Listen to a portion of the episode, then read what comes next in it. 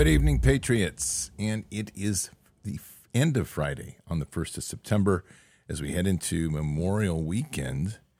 And as I'm doing that today, I'm like, hmm, I wonder what would be a good idea for Memorial Weekend.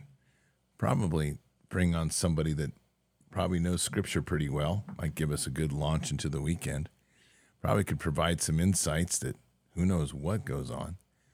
And always will be entertaining because you know that Pastor Brad Cummings, who will be on here in just a minute, will never fail you. He will always leave you with something to think about and to reconsider the way you've always thought you knew Scripture, because I guarantee you, when he gets through with you, you will not see the world the same way. We'll have him on here in just a second. Patriots, one thing we need to be doing is preparing for this insanity in which we are dealing with right now. And there's two things you need to know. First of all, if you're getting ready to go into your bunker, you need a pillow. And the best place to get your pillow is My Pillow. So you want to get a My Pillow 2.0 and upgrade all your bunker supplies with My Pillow 2.0 and My Pillow sheets. Yes, the Russians are talking about launching a nuclear war against us. At some point or another, that will probably happen. But you don't want to live in a bunker without being comfortable and sleeping daily, comfortably each day. So head on over to mypillow.com. I don't think you're going to find bunker pillows, but you will find My Pillow 2.0 and it is awesome. It is the best pillow ever. My Pillow 2.0 is available there at mypillow.com forward slash bards.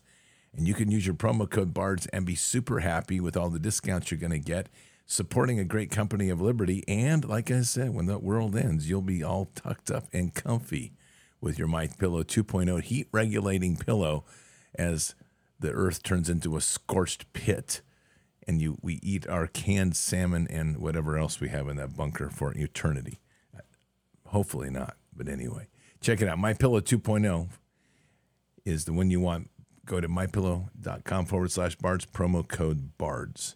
And then one last thing before we go here and get into something substantial is you also want to make sure that you're checking out empshield.com. empshield.com. It is a great product. I have it on the ATV. I have it on my Jeep. I have it on the house. It's all good. These are these will protect you from an EMP level one, two, or three. Will also protect you from lightning strikes and solar flares. And considering that the psychopaths are currently running the asylum, you never know what these fools will do. And EMPs are something they would just revel in, and you don't want to be caught that way. So these are great insurance insurance products or insurance protection for your vehicles. So head on over to empshield.com. They have a great library of information there that you can check out on their certifications and installation. Easy to do. empshield.com. And use your promo code BARDS, B A R D S, which will give you $50 off, free shipping as well. And right now, site wide is an additional 10% off that they're carrying over from Freedom Sale from last month. So it's awesome. So you can't, you got two great things here, right? Pillows for the bunker and EMP protection for well for your vehicles so that you can come out of your bunker well rested, get into your four wheel drive, and go go straight up Mad Max across the country. I think that's an awesome scenario. Everybody should be excited now. We're all ready. And with that, I'm going to bring in Pastor Brad Cummings because we're going to talk about all sorts of crazy things. Brad, what's going on? Dude, I'm sharpening my chainmail for Mad Max. If that's what we're doing. we we are. We're coming into Mad Max time. I'm telling you. That's what Edward Dowd said last in the last yesterday. He's like, "Well, we're heading into a glacial Mad Max," and I'm like, "Well, that's encouraging. That sounds like a great place to be." I'll tell you.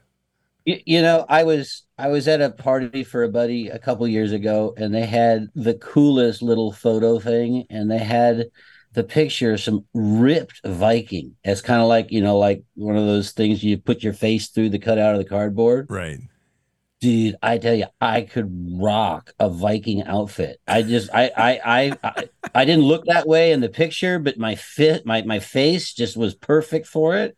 And i took a picture of that i, I thought i should make that my you know screen grab. It was like wow. I, like, I, I could be a viking. So you're being like your avatar and be like your avatar. Yeah. Yeah no i mean yeah. it was, it was kind of like we, we put the picture up on on on uh my whatever page I had whenever I had a page.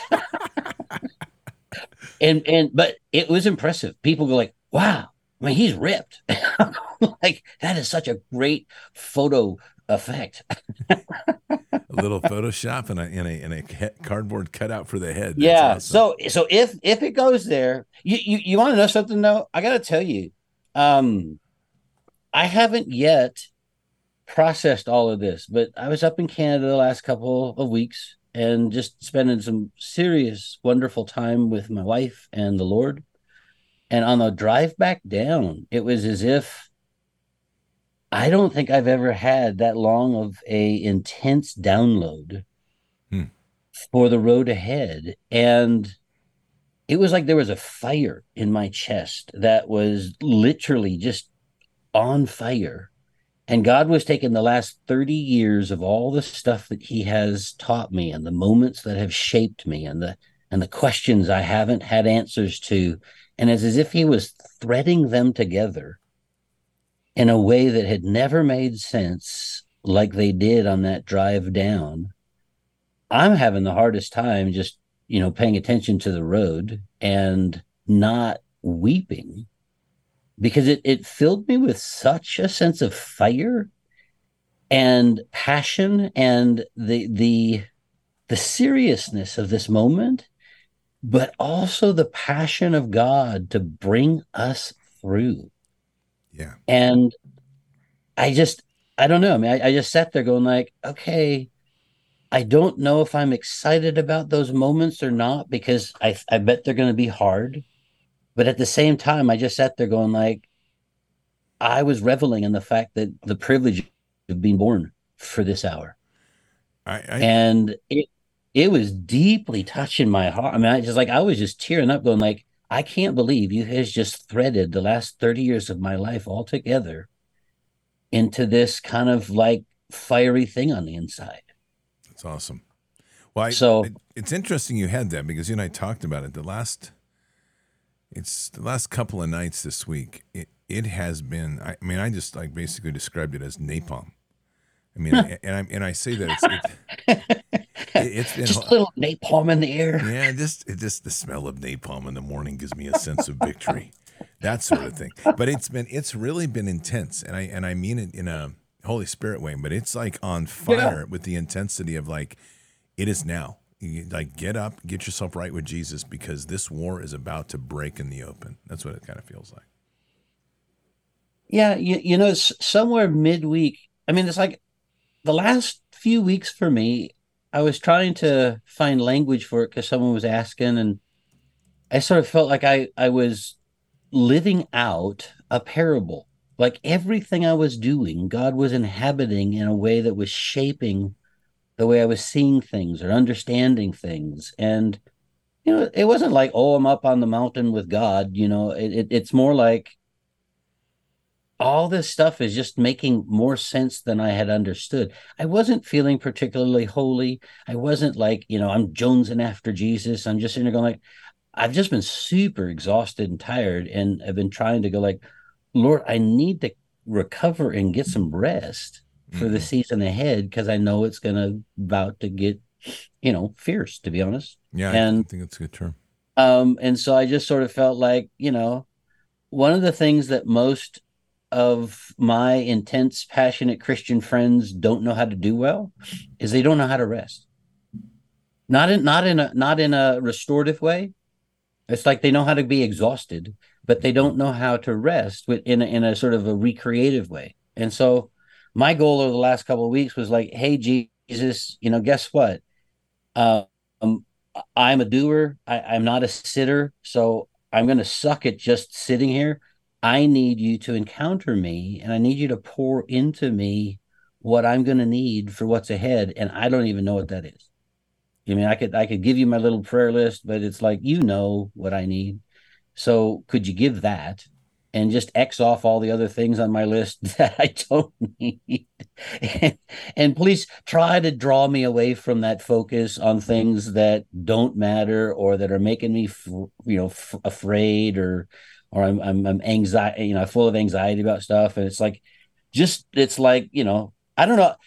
I was never good at telling the, the hair hairdresser how to, you know, like cut my hair. It's just like, you know, do it and make it look nice.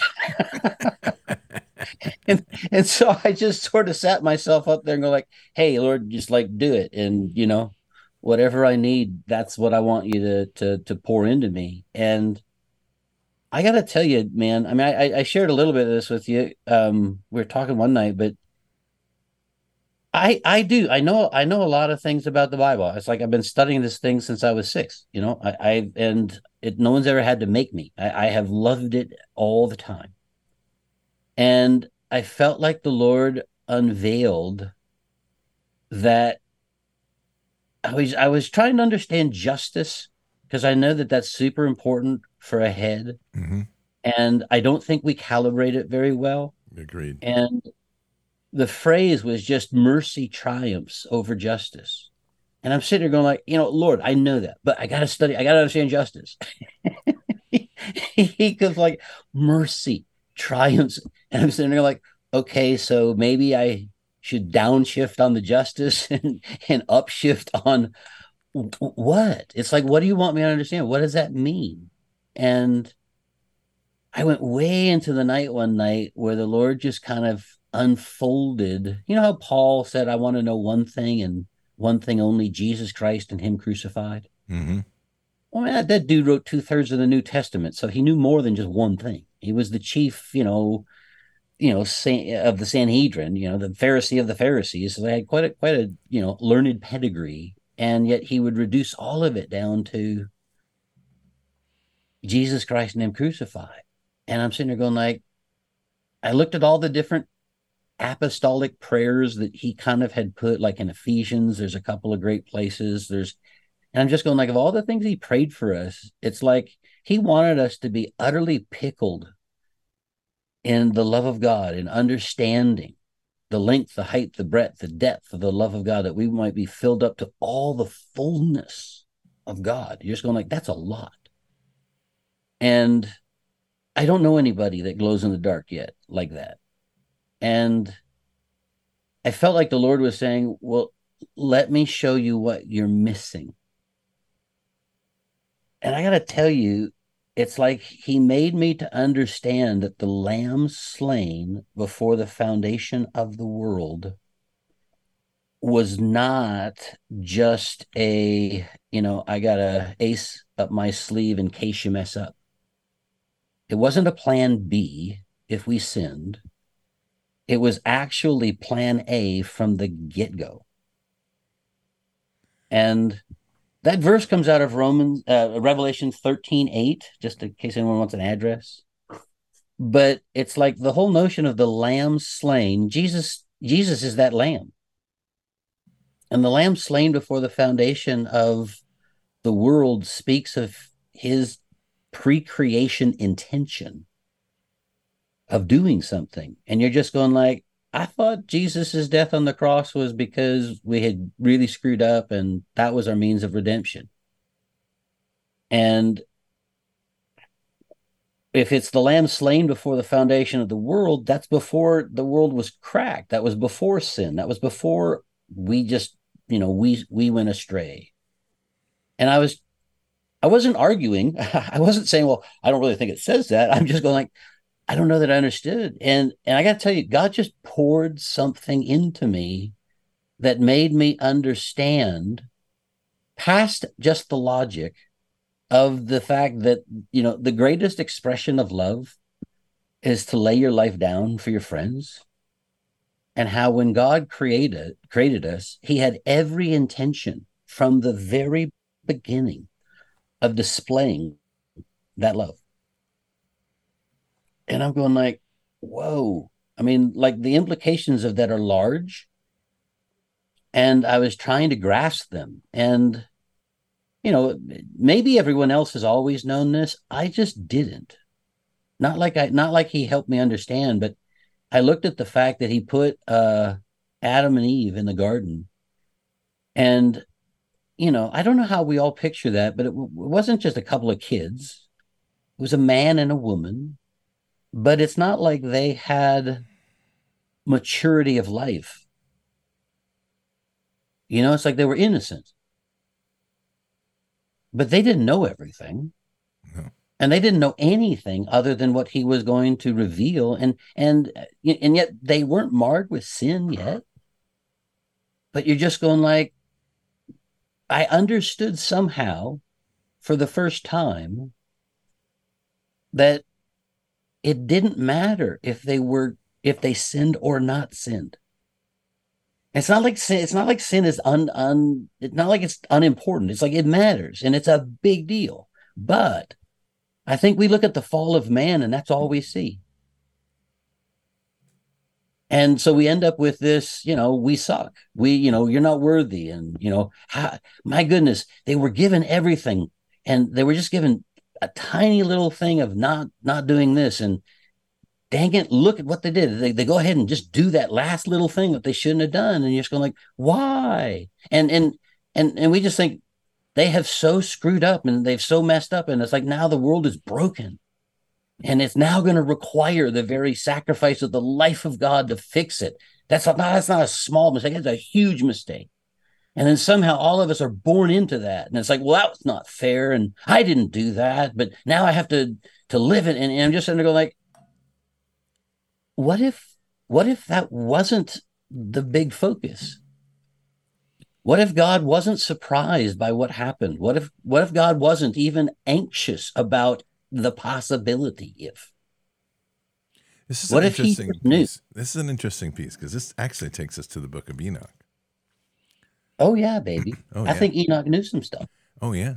And I mean I just that whole principle of the fall, which we're, we're if we understand Enoch, we're understanding a lot of what we're doing dealing with right now, which is mandated to obey well, who we call Lucifer now, and versus the choice of free will. And the free will piece is such a it's so significant, but you're turning it here in such a positive light that it's always been the knowledge that life's going to be rough, you're going to fall. I just want you to choose me. That's it, right? Well, I, I, think we kind of I don't know. I don't really think we think this thing through because of the way it's always been taught to us. I don't think we ever had a first read at this. I think virtually everybody's always been schooled. All have sinned. All have fallen short of the glory of God. God has a standard of perfection. You don't cut it. So he had to do this you know, the grand penalty. He had to slay his own son, you dirty, rotten, good for nothing person that required that. And and now out of the just, you know, super kindness that you can't even understand, he offers you salvation, but you didn't deserve it. And and you just end up going like, um, I'm pretty sure that's not how God thinks of it, nor how it played out. And I don't give I don't give a pass about sin on anything. I don't know about you, but when people have sinned against me, I'm not real cool with that. I don't go like, oh yeah, please do that again. I mean, it's like I hate those people. It's like napalm them. It's like God get them. Where's the justice? It's like fry them right now. And then I realize, well, maybe not right now, but you know, but you know, God, you know, I want some justice. And and and I just go like, I don't think we recognize when God set them in the garden, he walked and talked with them every single day. And he loved it. That was his that was his plan and his intention. We skip to the to the the moment where all of a sudden I don't know where Adam is, but Eve's by herself, and then you got the serpent, and and then you know he gets her to eat the apple, and then it's like, oh, now it's all ruined, and you're just going like, I don't know how long they were in the garden before that moment happened. I don't know how many walks and talks that they had. I don't know how I I don't we don't know. It doesn't say. And I look at that and I'm just going like, wait a minute. They were young in life. They didn't know everything. I think, I mean, I don't know about you, but I, I do understand this. Satan, before he was Satan, was the anointed cherub. He was the head he was the pinnacle of the entire angelic creation. He was the worship leader of heaven. He would receive all the sacrifices of worship into his very being that somehow emitted music. And then he would pour it out before the Lord. If there, if God had a BFF, it was him before the fall, and it was it was extraordinary. He was, there was none like him save God, and there was none greater than him save God. And I believe he was called the anointed cherub, the, the guardian, because I think he was placed in the garden to actually look after Adam and Eve. And you just go like, wait a minute. And then you did what to them? It's not like it's two equals. It's not like it's two human beings and the, you know they got all the same wisdom and all the same knowledge, all the same understanding, all the same perspective of everything that God's ever done, like Lucifer had. And that's not even his name. I, I hate that, but everyone popularly knows him as such. And you're just going like, I don't know what his unfallen name was, but he was the pinnacle of everything. This isn't a fair fight if the if the head of the angelic order is all of a sudden now going to use his powers to deceive and seduce. This is not a fair fight. God was not envisioning oh yeah i'm gonna i'm gonna i'm gonna put him there and i'm gonna tempt him. I'm gonna test him. No flipping way. I'm that's a you. bad parent well there's a couple things you bring up which I, I think a lot of people struggle with. Maybe they don't want to acknowledge, but I think they struggle with it. How did God not know, since He is the creator of all things, that this was going to happen? I think there was a big question there. That uh, and this whole idea that somehow this the, the myth the way it's read is like almost like the serpent slips into the garden and corrupts things, and God didn't know about it. I, I, I you're you're paint, painting here is that and I, I might take it a step further and see what you think is that what if all of this was expected by God? That his BFF put in charge would betray it, would fall to his own pride. And in the process, then, this long, if we if just relensing it here for a minute, following this line of what you're saying in mercy, and I think of Job, where Job, God has so much trust in Job that literally Lucifer suffers a major loss it's a major loss. He throws everything at him, and Job still turns to him. I mean, I can't think of anything more destructive to to an, that that type of mentality where it's like I will ultimately get him to submit to me, and you don't.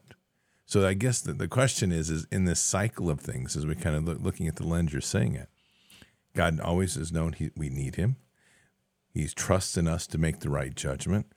He's knowing that at some point majority will turn to Him and at the end, no matter how much Lucifer tries, he will lose.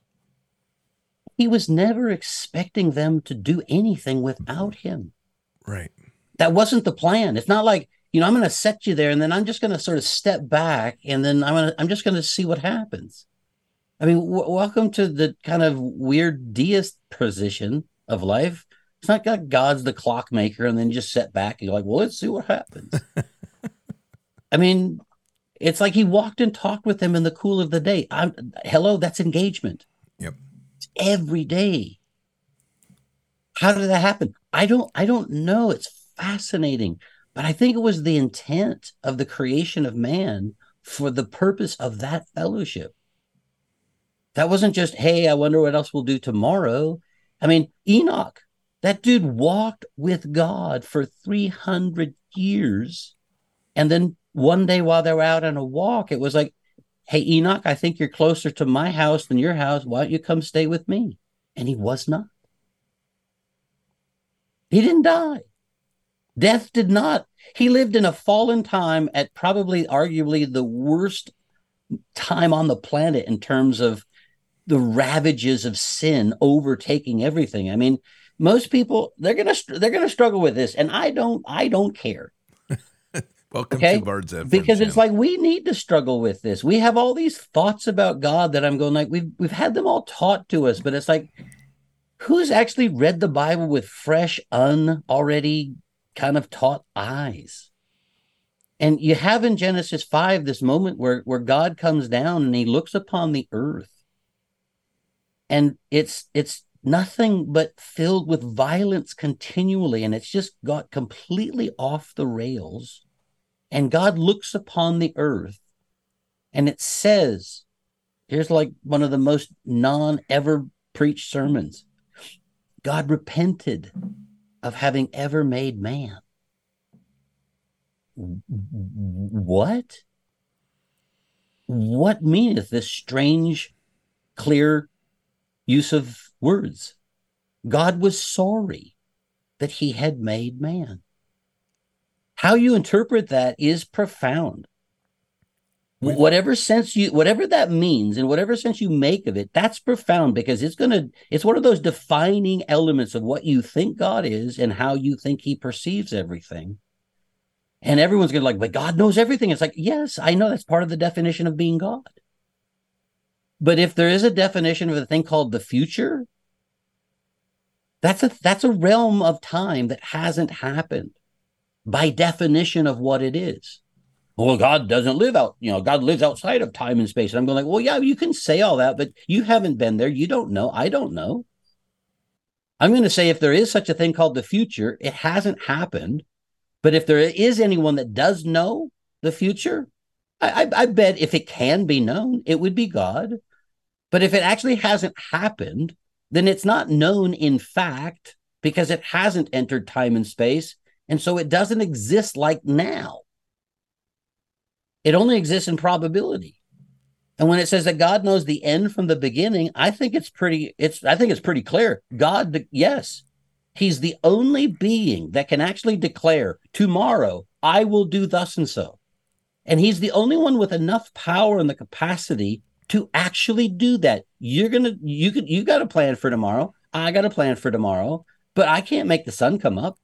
No. Nope. I trust that it will, but I, I'm not in charge of it. So I'm stating my intentions, but I may not. Like, I don't know about you. My to do list did not get to done today. I mean, it, it, it, never does. And so, but I, but I, I wrote it down. I intended to do it. I didn't get it done. I didn't have the ability, the power, or whatever. But God can say that. So when He prophesies a thing, He can back it up. He's the only one. Everybody else states it by intention and desire, but not in de facto reality. And so, you know, if the future can be known, I bet God knows it. But but can the future be known if it hasn't happened? And so I look at the fact that when God shows up and he's looking at the earth and it's like he repents of having ever made man, I know I know two things. He this wasn't the outcome he wanted. And then you go like, but didn't he know? And it's like, well, he it didn't have to turn out this way and he was sad that it did. And i look at another moment with jesus on, on and it's in luke 19 where he's on the hill and look he's looking at jerusalem and he's weeping over the city. And it's like if you'd only known the things that would make for peace you would not have missed your day of visitation. But because you missed this moment now your house is going to be left desolate. And i'm going like wait a minute. Jesus is God, very God. Is he just sort of playing like he didn't know what's about to happen? Or was it possible that they might not have missed that day of their visitation? And I'm going to postulate, you know what? Had they recognized it, we'd have a very different outcome and a very different history. And I don't think I don't think a lot of people think those things through, but I'm going like Jesus wasn't faking his emotions, he's weeping. Because this was a bad thing that he wanted a different outcome. Why would he want something that wasn't possible? And why would he go through the fake emotions of it? It's an interesting thing in, in, when you take away the idea that I think so many people have rooted in that everything is known by God, every action is known by God. There's a problem with that that position. Because if that's the case, we're nothing more than drones. If you follow that logic, right? Yeah. I mean, if, if that's the case, a, this is a re, if this is a rerun, then can we skip to the end? Right. I mean, if, if, if we're going to say that God knows everything that we do, and God knows every single thing that is known, then we're little more than a, a simulation in a matrix straight up. And that's ironically that's being theorized right now at MIT. They are looking at this completely that we have essentially, and the reason this is wrong, in my opinion, is because of these words free will. Yeah. Because if you have free will, then there's a variable in the equation which is unpredictable. Right? Case case in point. Right. And and so if you're the reason that that they can make this argument at MIT because is based on that premise you're saying that we are simply obedient and don't choose don't really have free will. Here's the great part about that and you look at that story. Run that lineage back to the fall in the book of Enoch and that's the argument. That's the argument that man will be obedient to whom we call Lucifer and that they will be told how and who to worship. God says no, that they must have free will and come to me. Obviously, I'm using my own words, but come to me because it's only through their choice to come to me that I can give them the full depth and breadth of their inheritance. So if you're if you look at that and really what's crazy about this is you now run that back, you see the line of thinking that goes right back all those years that come now is manifesting in this whole cult of matrix, like we're in a matrix stuff, because they can, because in that way of thinking, man has no free will. Yeah, it, it it's like I think a lot of people when they look at this stuff, they do get stuck in just the binary. And it's like, well, you know, the devil's got his will and then he's entrapped man and man's stuck in sin. And and it's like, do you know what? God's never given up his decision making. He has a will. And he actually is probably the only being who has the omnipotence to truly bring it about. If he wanted to force everyone to micromanage everything unto the outcome of his choosing, he could do it. I don't know about you. I don't see him living that way. I don't see him operating that way. That is not what's happening on planet Earth right now. God is actually allowing the free agency of human beings to have decision making power. And he didn't give it to just believers, he gave it to the race of man. It's called dominion. Mm-hmm. And so, whatever happens on the earth involves human agency. It doesn't happen without human agency. And it's probably the most extraordinary thing that God has ever gifted a creation to be like a creator. You have the capacity to decide. You are like me. I created you in my image and likeness, and I'm granting you a sovereign decision making capacity on this planet, not the universe, but this planet I am putting you in charge of it. So what you do matters, every single one of you. I, I find that extraordinary. I go like, oh wow, God, I you know, I I think Satan was going like, I think that's where you made the mistake. You gave him too much. Mm-hmm. I think that's what tempted him to to think he, he God was not thinking this thing through, and he was then going to prove that that was a mistake and and i think that's that's the little tripwire that got him to go from guardian to seducer deceiver and and and and sadly it wasn't a fair fight and i think god was pretty ticked at the serpent it's pretty bizarre when god starts showing up for the walk and adam and eve are naked hiding with fig leaves behind a tree and he says where are you I mean, like he didn't know? I mean, come on. When omniscient God asks you a question, it's not for information, it's for self reflection. I so agree with that. Hey, let's let's think about this for a second here. We've been taking walks every day and it's been amazing. Now I'm here today to take a walk and you're hiding behind bushes. And who's the one who's afraid? Adam and Eve? And does God want them to be afraid?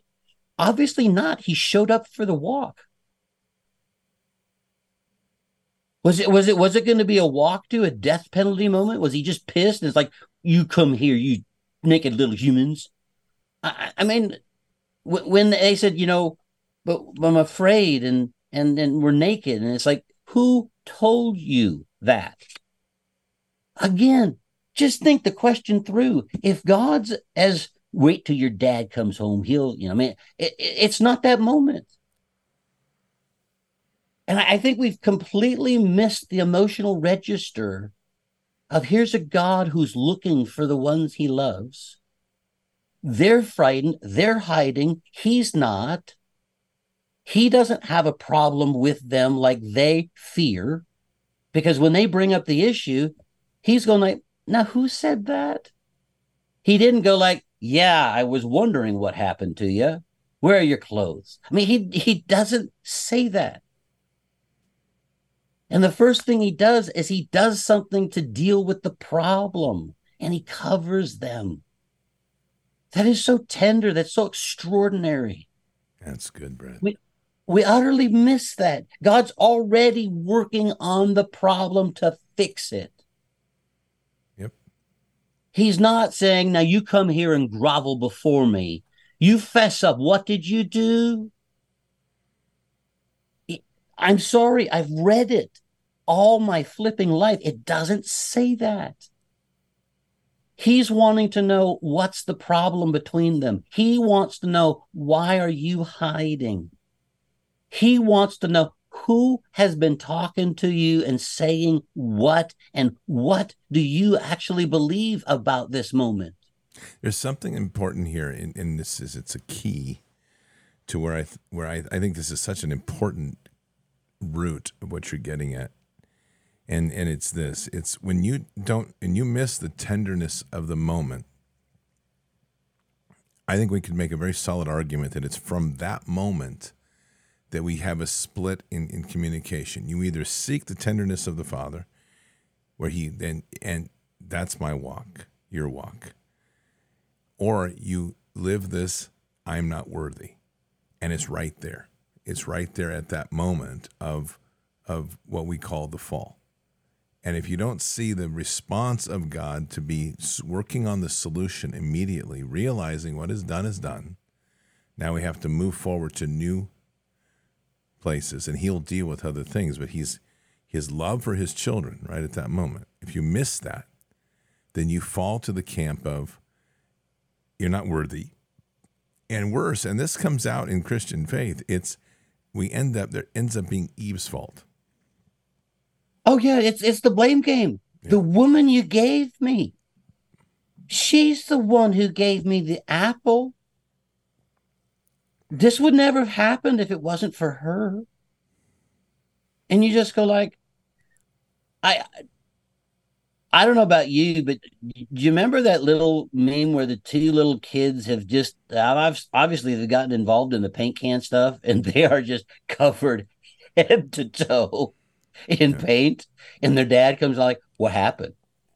And and and the two of them they're kind of looking at each other like, "I don't know. I, I, I, I, don't know." Yep. it is about as cute as it comes, and I'm going like, that ought to be plastered in the front of the Bible as the garden moment. Yeah. Okay. And the dad's trying to not laugh. And he's trying to be serious because I mean, you got to deal with sin. We, we, sin is not a laughing matter but it's not like I mean, I mean, it is so darn cute. It is so darn real. And my gosh, it is so darn profound because it deals with the mystery of sin. And I'm just going like, you know, I had a, I had a buddy that was was has been pondering for the last number of weeks, and I mean, he's he's part of the you know fellow heretic card holders you know group that I think I, I'm I'm lofted in. You, you end up going like, he's been. What if we got sin wrong? And when he first said that, I sat there like, what? Don't go there. I mean, I was I, the Pharisee in me came smart to attention. I got out my sword. I was gonna like, what are you, what are you dare gonna say? And and the more I listened to, him, the more I sat there going like, oh my gosh, he, is framing this as a loving response of a father to a trauma that has victimized the ones he's loved. And I'm going like, I gotta tell you, and I got a I got degrees behind my name. I could be a thermometer. I think that's more consistent with what's there in the opening chapters.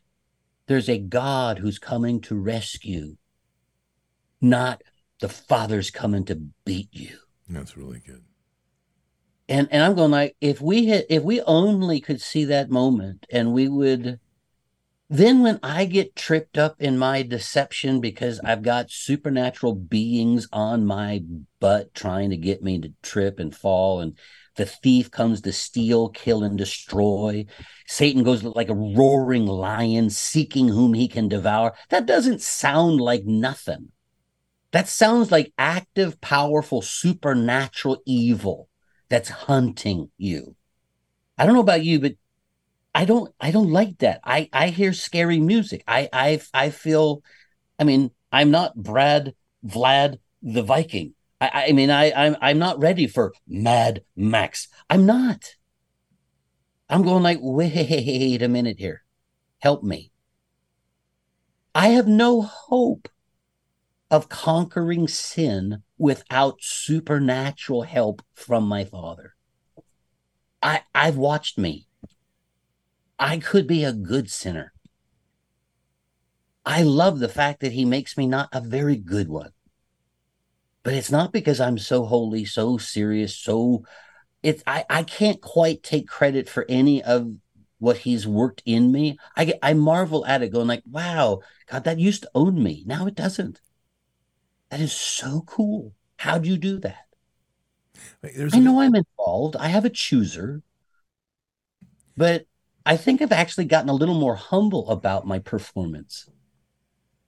I know who's the power. And I'm thanking him for it, going like, wow, God, you've conquered yet another area of my failing. Whoa, how cool. There's a part of this walk I find interesting, and I talking about it later earlier this week and it is it's just a question, and it's a, it's an important one because it goes back to the garden. He walked with them every day. So this was he was part of everything they did. And somehow we've arrived at this point where God is not part of everything we do in, in the general sense. That's a broad brush, but it's important. Because as a culture, we tend to compartmentalize him now. So we visit him in a temple every Sunday, and then we go about our lives. But how? Where is that dialogue? And it, I'm. I think you've hit it so well because it goes back to the place of being unworthy. That's the victim. And and what's really amazing about this is any child that has been traumatized by abuse never sees themselves as worthy. it's a it's a lifelong challenge, and somehow we're still struggling with that principle that we are living through a narrative as a human race that we're not worthy of God, even though He sacrificed His Son for us. We're not worthy. And then further, we take that on on the cross as a guilt and not a gift. See, you, you've you've been. I mean, there's a fierceness in you that I adore, and want to massage a little bit but I don't want to massage it real quick. I want to go like, God, I, I don't want to dull the edge that you have sharpened on this man. I want to hear it. I want to understand it. I, I don't want to pretend like I, I know how to do it, it just to calibrate it a little different. It's like, no, no, no, no. But I'm sitting there going like, you've focused on this all about the children. And if anything breaks your heart, it's when you, when you see the damage that's done to others. I mean, it's like you talk about a fierceness and a brokenheartedness all put in a blender and put into an emotion that I, I bet you don't have a word for. Nope. I watch that. I watch that in you, and I'm going like, I see the heart of my father. I'm going like, God, there's a revelation here I want to drink from. I want to understand when you go off, this is all about the children. I'm going like, you know, when you first said, I'm going like, well, that's that's nice. I don't think it's all about the children, but you know, I'll I'll I'll, I'll listen. And the more I've sat this, and I go like, why do you keep saying that? And it's like, why does God keep, you know, giving you that focused edge? And I'm sitting there like, and I just sat there like, well, what if it was about all the children? What what are we supposed to be seeing? And I'm going like, I don't know that I'm supposed to be seeing the children as I'm supposed to be understanding the father of those children and his heart for them. They are everything. Put it in a verse. For the joy set before him, he endured the cross. It was the Father's good pleasure to crush the Son. What? Well, if it's for the children, those verses are profound. They're a mystery to be revealed in an emotion that says, that is his love for you. He'll bankrupt heaven. He'll lay down his life. That's how precious you as an individual are to him. Let's not consider that a speed bump and, and, and speed over. That's a slow down stop. Selah. Understand this one. Paul said, I pray that the eyes of your heart be opened, that you would know the the the incredible riches that he's laid up, the the, the hope of your calling, and the surpassing power towards those who would believe.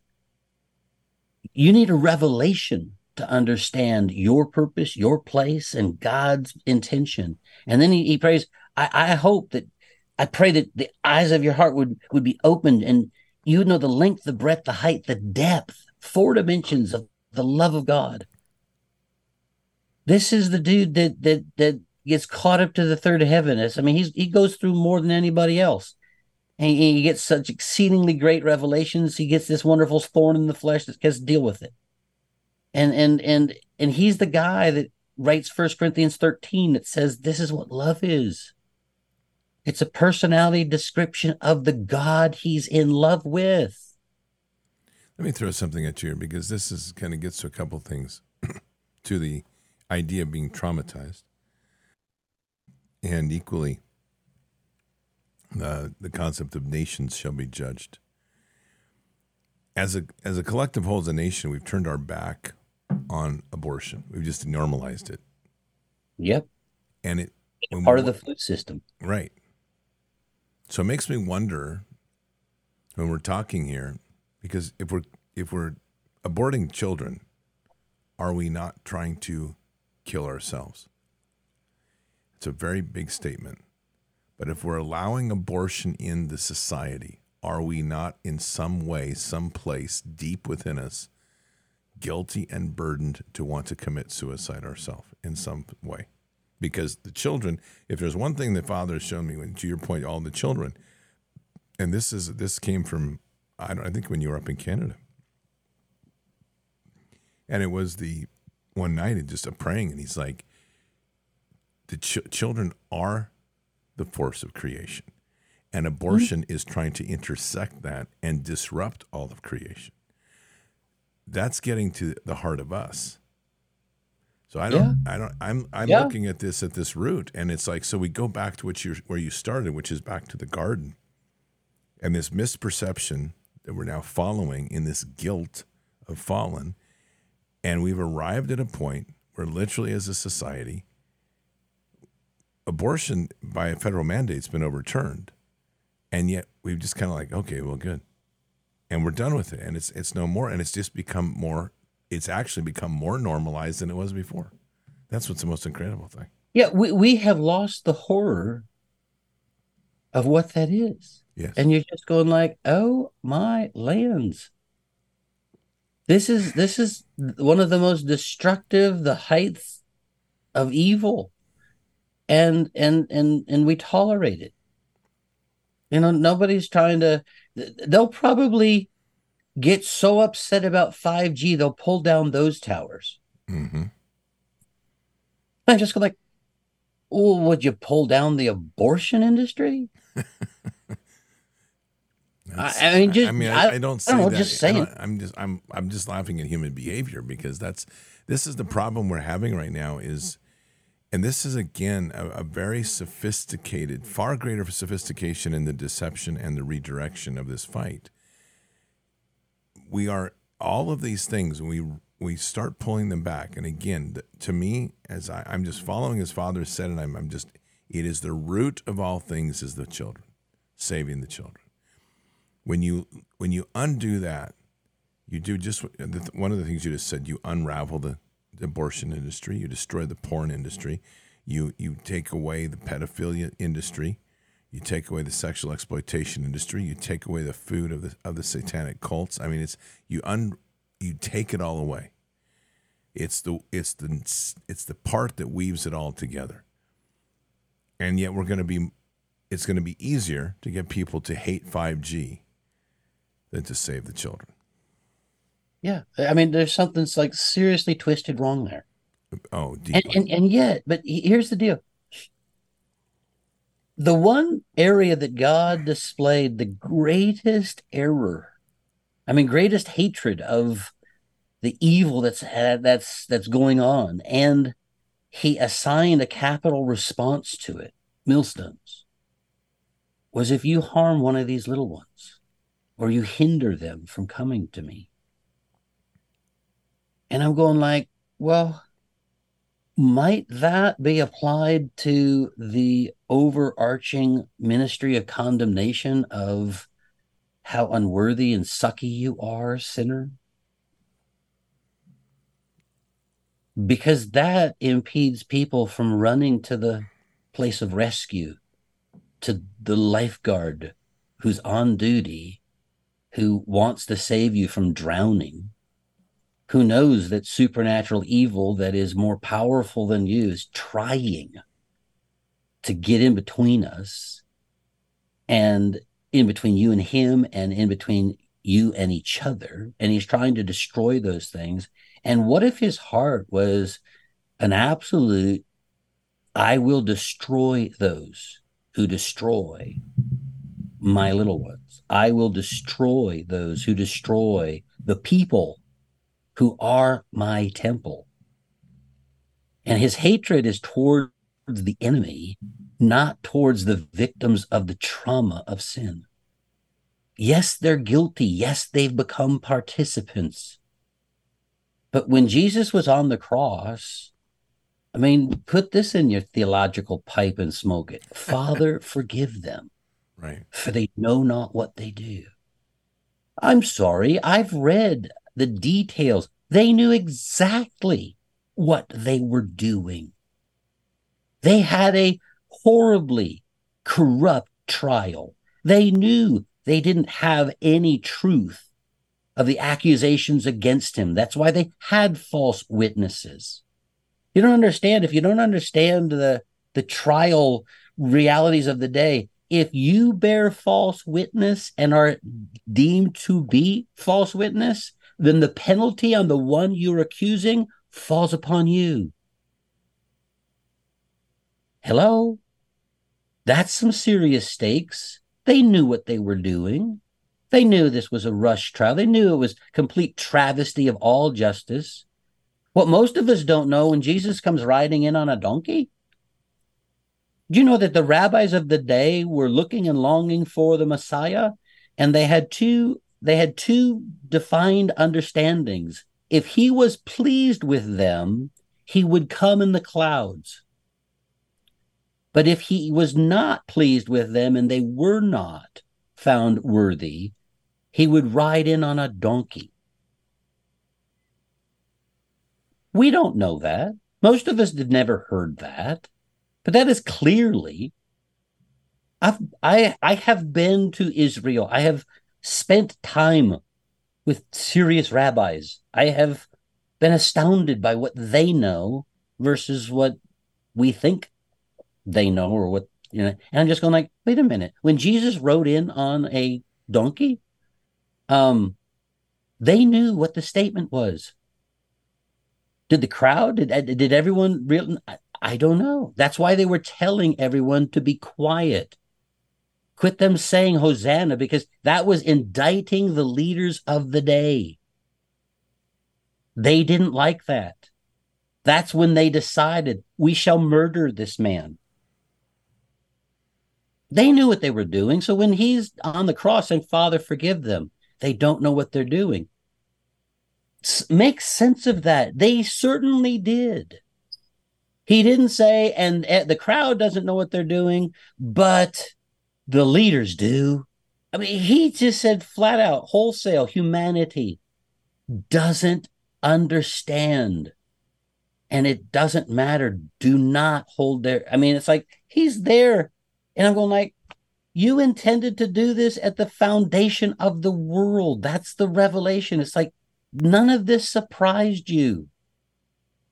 I mean, is God so naive that when he gives you the capacity to decide your own way or his way, that he, he's really shocked you would decide your own way? I mean, is, is he that naive?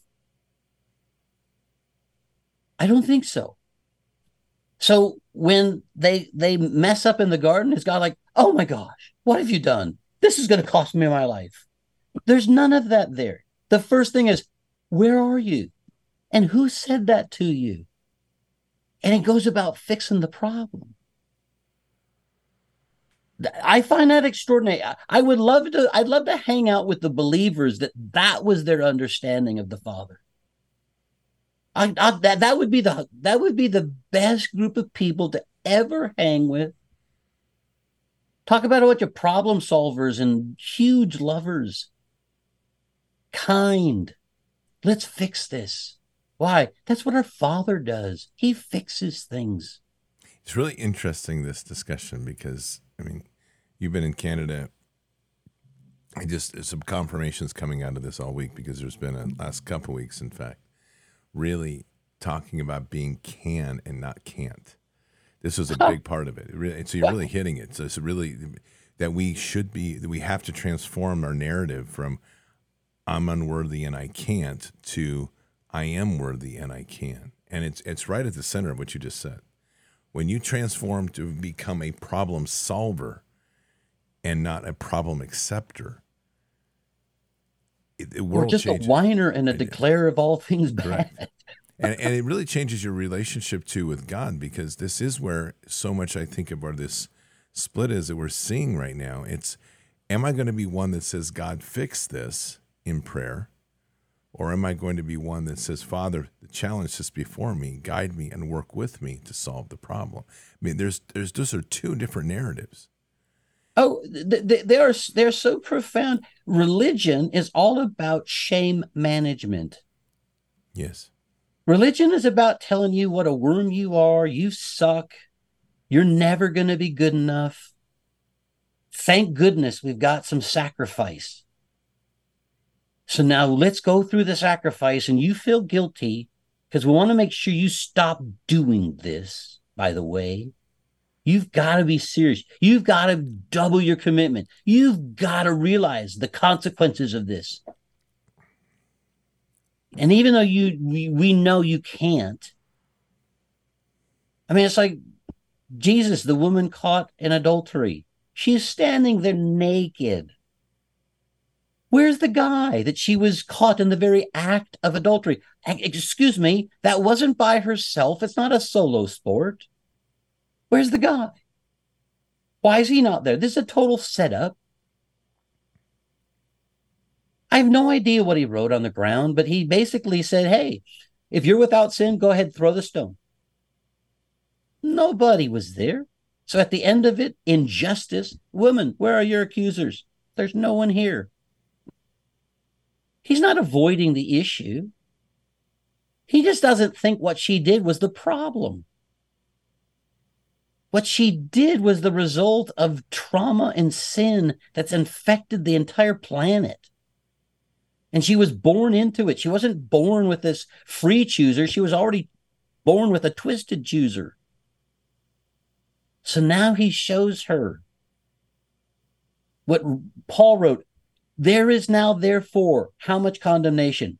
Ah, just maybe a little bit. I don't know, eight months of it. None. No condemnation. For who? Those who are in Christ Jesus. He, he just he's just gone with this great soliloquy about how he cannot do the things he wants to do. And the very things that he doesn't want to do, he finds himself doing. And he doesn't hold himself like, I am such a sick pervert. He says, it's not me. It is sin that's dwelling in me. And I have no idea how to be delivered from this wretched body of death. Romans 8. And it's like, who's who's going to help me? Who's going to deliver me? Answer, Jesus. And he doesn't have a guilty conscience. He doesn't have you suck. It's it's guess what? I have been delivered. There is now therefore what? No condemnation. So Jesus looks at that woman and says, Woman, where are your accusers? No condemnation. This is pre cross. If he doesn't calibrate this right, all of us die. This is God going all in on all truth. And in this moment, he's not messing up. He's delivering clearly. Now, go and sin no more. Was he joking? Was it even possible? Dare we believe such a thing? Well, if it's not true, then he is a liar, and then our whole salvation is is screwed. So I'm going to go with the the the only option here. He's telling the truth. Yeah. And maybe it's not about human performance. Maybe it's not about what you're humanly possible of doing. Maybe it's that now that you know the love of God, you won't. Those who have forgiven much love much. He also said another crazy thing. If you love me, you will keep my commandments. We read that as prove your love by doing obedience. What if Jesus said, no, no, no, no, no. If you love me, if that love is in you, it just might have a power to change the way you live. Oh my gosh. I you can interpret that however you do. I think your life will reflect how you interpret that. I think that's true. I think that's very true. It's pretty good. I mean, I I end up going, I was like, you know what, God, I've done me. I am I am like super smart. I've got a really good brain. I am I, I have a strength of will that if I just finally choose to do it, guess what? I'll do it.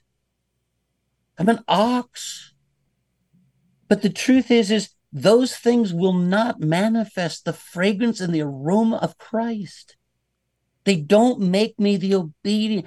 It's love in my tank. If if if, if a man in love cannot quit, he won't. If you're failing in love, you're going to fail in everything. This is all about God's love being placed in you at the level that Paul's praying, which is extraordinary measure of love. And he did extraordinary miracles. Great grace was upon him. Why? Because he finally figured out the chief of sinners discovered the mystery. God loves you. Period. Yeah, there's no further discussion on that, is there? It was decided at the very foundation of the world. Let's do the thing that will forever display and release the power of what it is. Love poured out at the beginning. It wasn't plan B. It wasn't like, well, let's make provision in case they might misuse this thing called free will. I mean, I, that is how the Pharisee in me always saw it. And because I've really honestly been able to behave most of my life, I'm a good Pharisee. I can behave better than you. I can, I know more than you. I've been studying this longer than you.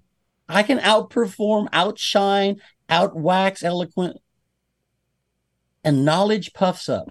But the thing that changes love edifies and you're just going like i can't hold a candle to the genuine I, I, was ruined up in the mountains when when god was saying you've missed this. I did not feel bad in the least. I just sat there going how? How did i always relegate this to not understanding that you never expected us to get it without this? You never expected us to be able to not fall into sin you never expected us to be perfect or mature or finished until we knew this. You always wanted mercy. Mercy triumphs over justice. Mercy, you know, when everyone's offering their sacrifice, God bases, guess what? I want mercy, not sacrifice. You think I want you to kill more animals and smear more blood? You think that's what I really want? No. I want mercy. And you're just going like, wow, how wrong have we got this? Pretty heavily. I'm sorry, fired up. I something's been released in me that I'm just going like, I hope it never wears off. I'm just going like, God, I'm so sorry that I have looked at the the the the commitment of will, the the the, the try harder, the do better gospel thing, and thinking that that somehow was was close to what makes tra- champions. It's like no. And the Lord said one time, He said, Brad, are you strong enough to be weak enough so that my strength could be made perfect in you? And I'm going like, I haven't a clue. I don't know. I bet I'm not. I mean, if you want an answer, I'm pretty sure I'm not. But I'm pretty sure I am because I think whatever th- strength I think I have, I know it doesn't cut it. I'm not in condemnation on it. I'm just awareness. It won't manifest your love. It won't manifest miracles. I can't do greater works by my strength. I was born for that. That's all I've ever wanted to do. Why? Not so I, oh, look at he's powerful, so that problems get fixed. People are dying. They hurt. They're owned. They're enslaved. They don't even want to know it because they have no hope of changing and they have no hope of behaving well enough for religious people to accept them.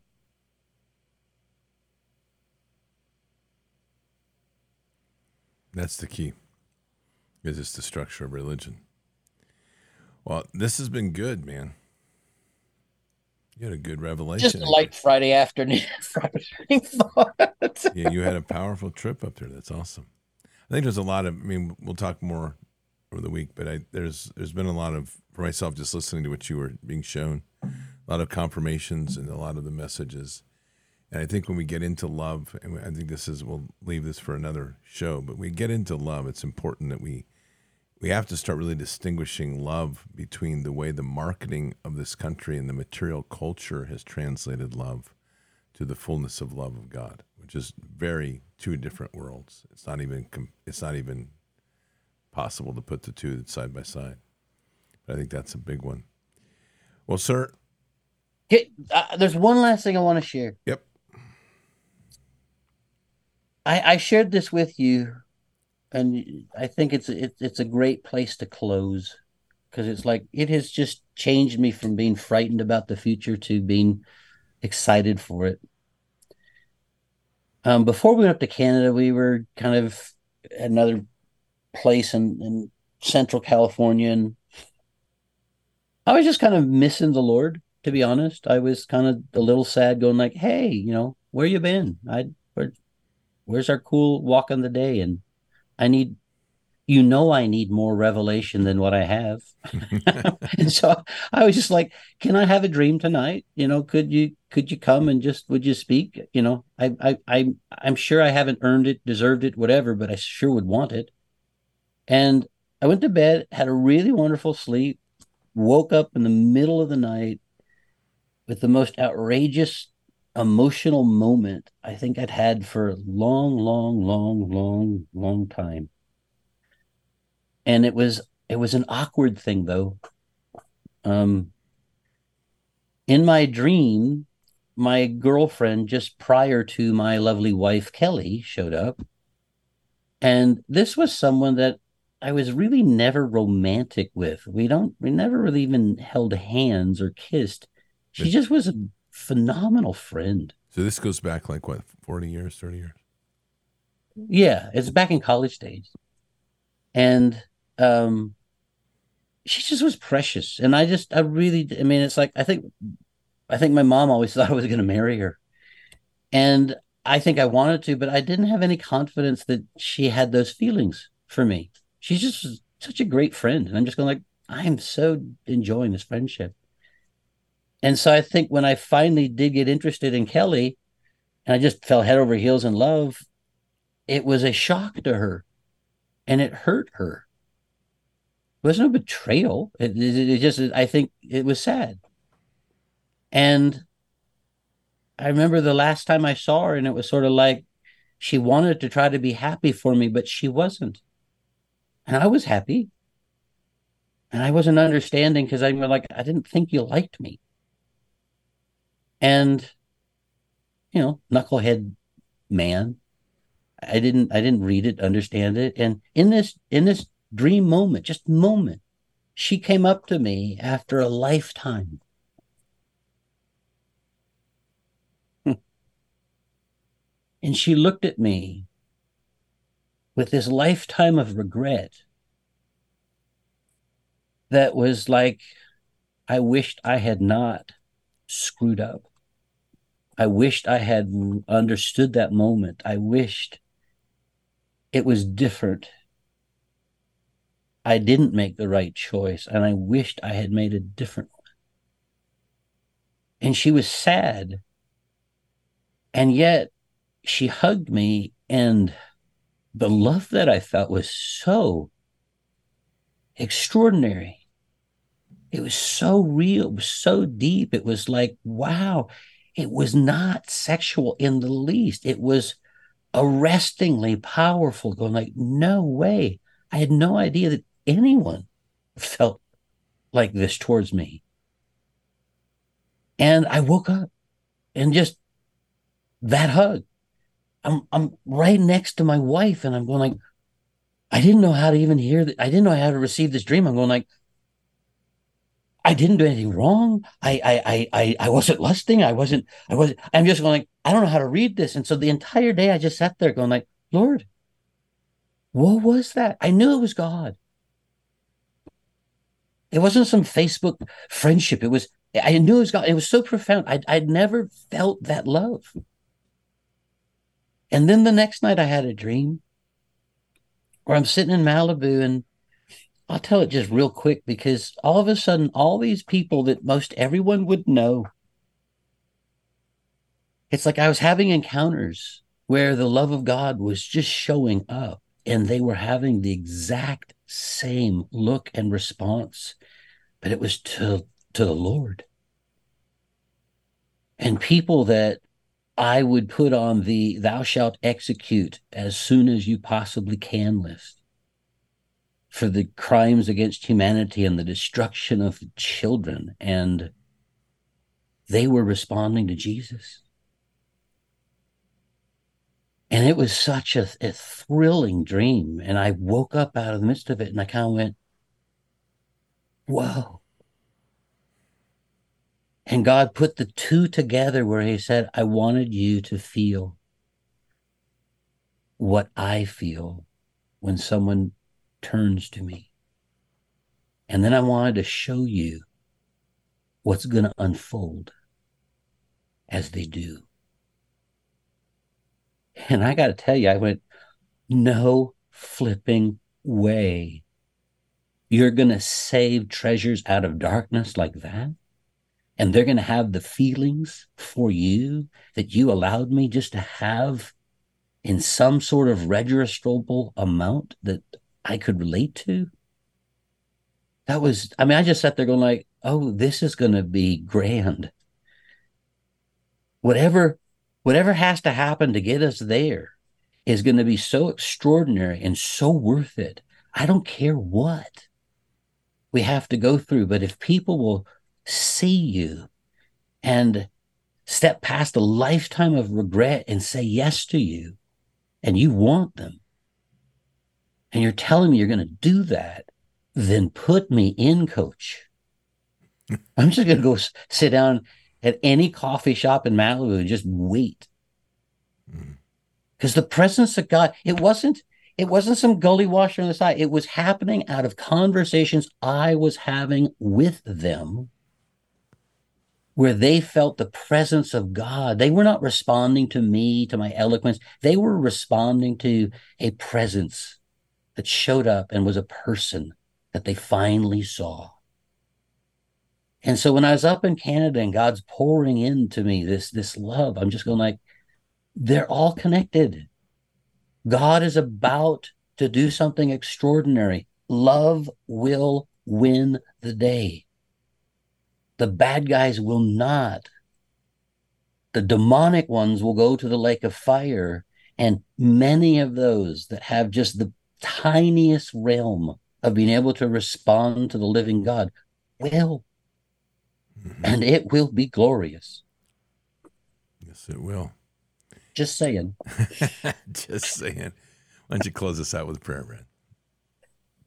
Hey, God, we have zero hope of being able to do anything of eternal value without you. We only love because you first loved us. And so, God, I'm going to ask in consistency with Paul's prayer for several thousands of years.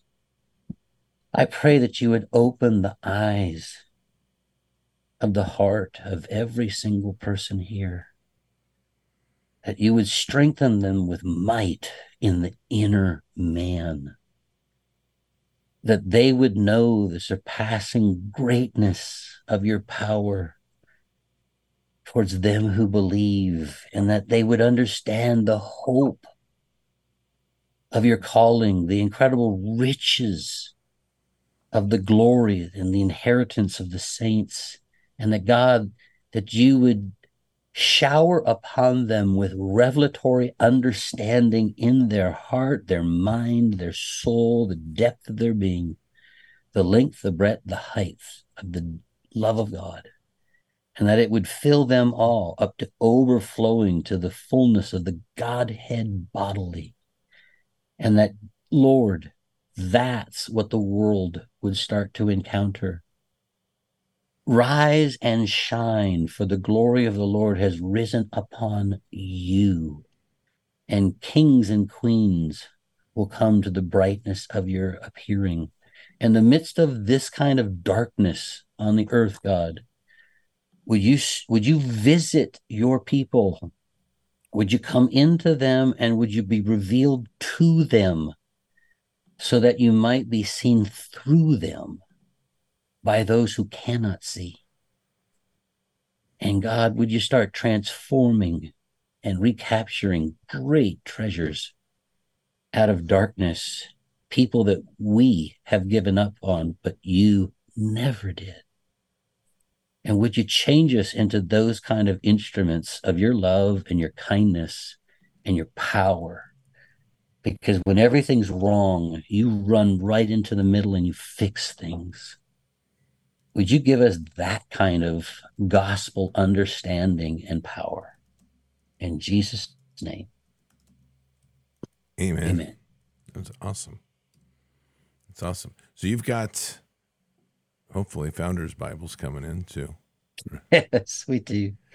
I even have a truckload showing up on Tuesday. Well, that's good news. God has moved heaven and earth. It has been it has been the most difficult thing for the last six, seven months. I know. Finally getting to the place where it's like, okay, game on. We got ammo back in the in uh, in the am- uh, armory, and we're gonna have some at Bards Fest, which will be. Great. We'll have we'll have a bunch at Bards Fest, and I got to tell you, Scott, I I don't know if I've ever been so excited to say something someplace as regardless of where in this schedule we are, but you know, Fredonia. I mean, it's it's uh. It, I gotta tell you, that's that's extraordinary that God has a place where He wants to deliver a message. The bards. Well, now we're we're not at Fredonia. We're in. Uh... No, I know, but that's where that's where that vision for it began.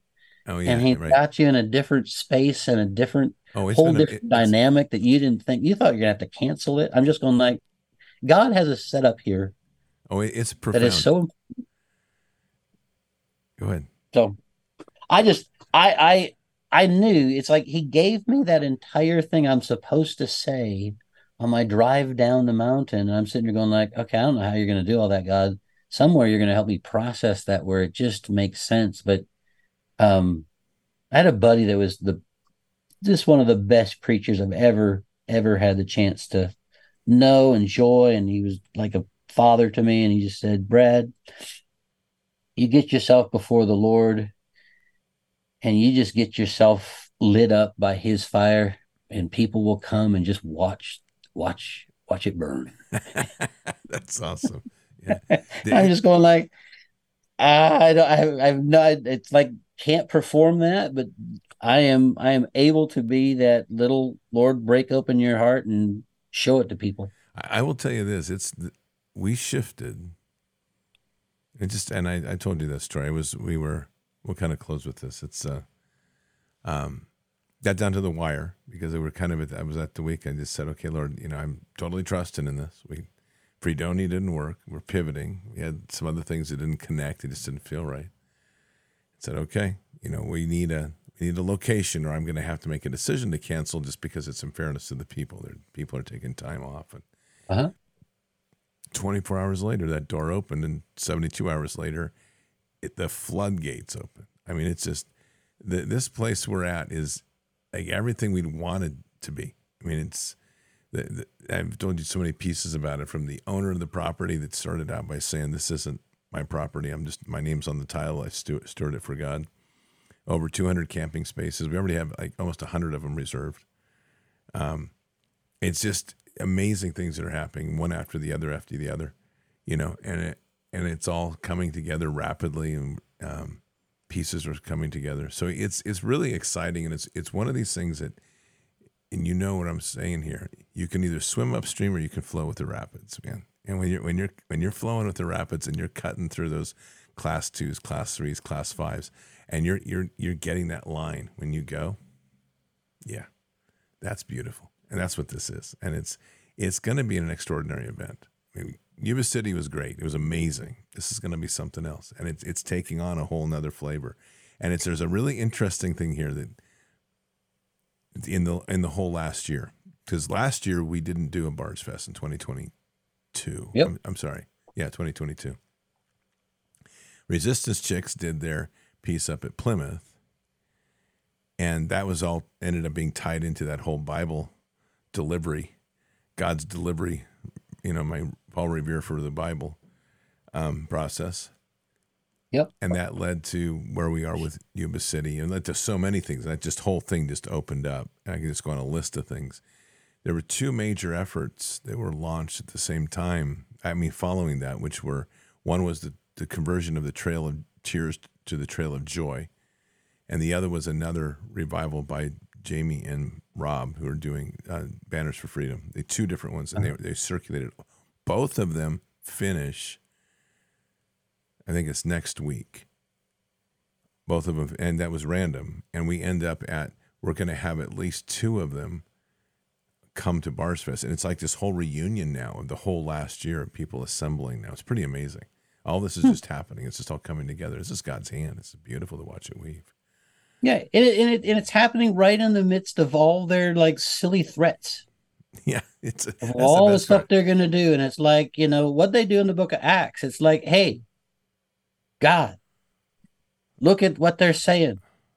Grant your servants boldness. That's, I mean, I just sort of feel like you know I was driving over Lions Gate, as I'm just going like, man, you're putting a roar inside me I haven't had because I'm not the guy that's going to manufacture that. Yeah. If, if if if it's real, it's real. If it's not, then don't pretend. That's a true But- statement. There's a lot of lying going on right now. Yeah, yeah, yeah. As in L I O. Spell that however you Right. will. Yeah, that's a perfect. That's a perfect dual meaning, isn't it? There's a lot of lion going on. Which part of that are you? Well, I'm going to be the L I O L I O N. You can be whatever you want. So, Yeah. And and I just I end up going like, Lord, they're saying scary things and I don't care. You're bigger, you're more powerful, you're stronger, and wherever you want me is the safest place I could ever be. Smack dab in your will. And I don't have a fatalistic thought towards any of it. This is all game on, and the outcome is not yet determined. Not for this nation. No. Not not not and not in the in the good triumphant way, and not in the bad guys winning way. We have a moment where I think God is still wanting to call this nation to Him. hmm But it isn't this finger wagging thing. This is like, I don't think we've heard the call of the Father that says, Where are you? Yeah, it's a great one right there. You know, and who told you that? And you better not say Biden. That's all I'm going to say. Because you say that, you're out. That's a penalty. Yellow card, red card twice, and you're gone off the field. Not working. Oh, I hope this made sense. it did. It was awesome. Thank you, man. And just awesome. So we'll uh, connect. But um, thanks for coming on, man. Appreciate it. All the time. It's always a Bless blessing. you, my friend. Always blessing. Bless you, man. Talk to you soon. God bless. Well, Patriots. That was the. That was Brad Cummings, who you were coming to know so well. He's he's an amazing voice and an amazing visionary in understanding Scripture, and I'm really honored to call him friend. He's um, brother in Christ in an amazing way. Keep your head up and your eyes forward. Never bow to evil, never relent, always press into the fight. God is with us. He'll never forsake us. And in the end, God always wins. But we are here in this time, in this place, for just such a time as this. We are at war. So walk boldly and fearlessly with Christ. Occupy the land, expand the kingdom, subdue the enemy. Mission forward. Patriots, tomorrow morning, 7 a.m., prayer Saturday. Buckle up, be ready. There'll be probably by three or four hours worth of prayers tomorrow. We'll get them, we'll knock them out. Lots of healing going on. Until then or until the next time, God bless. Good night. Thank you. And out for now. Oh, I wanna feel something. I just wanna breathe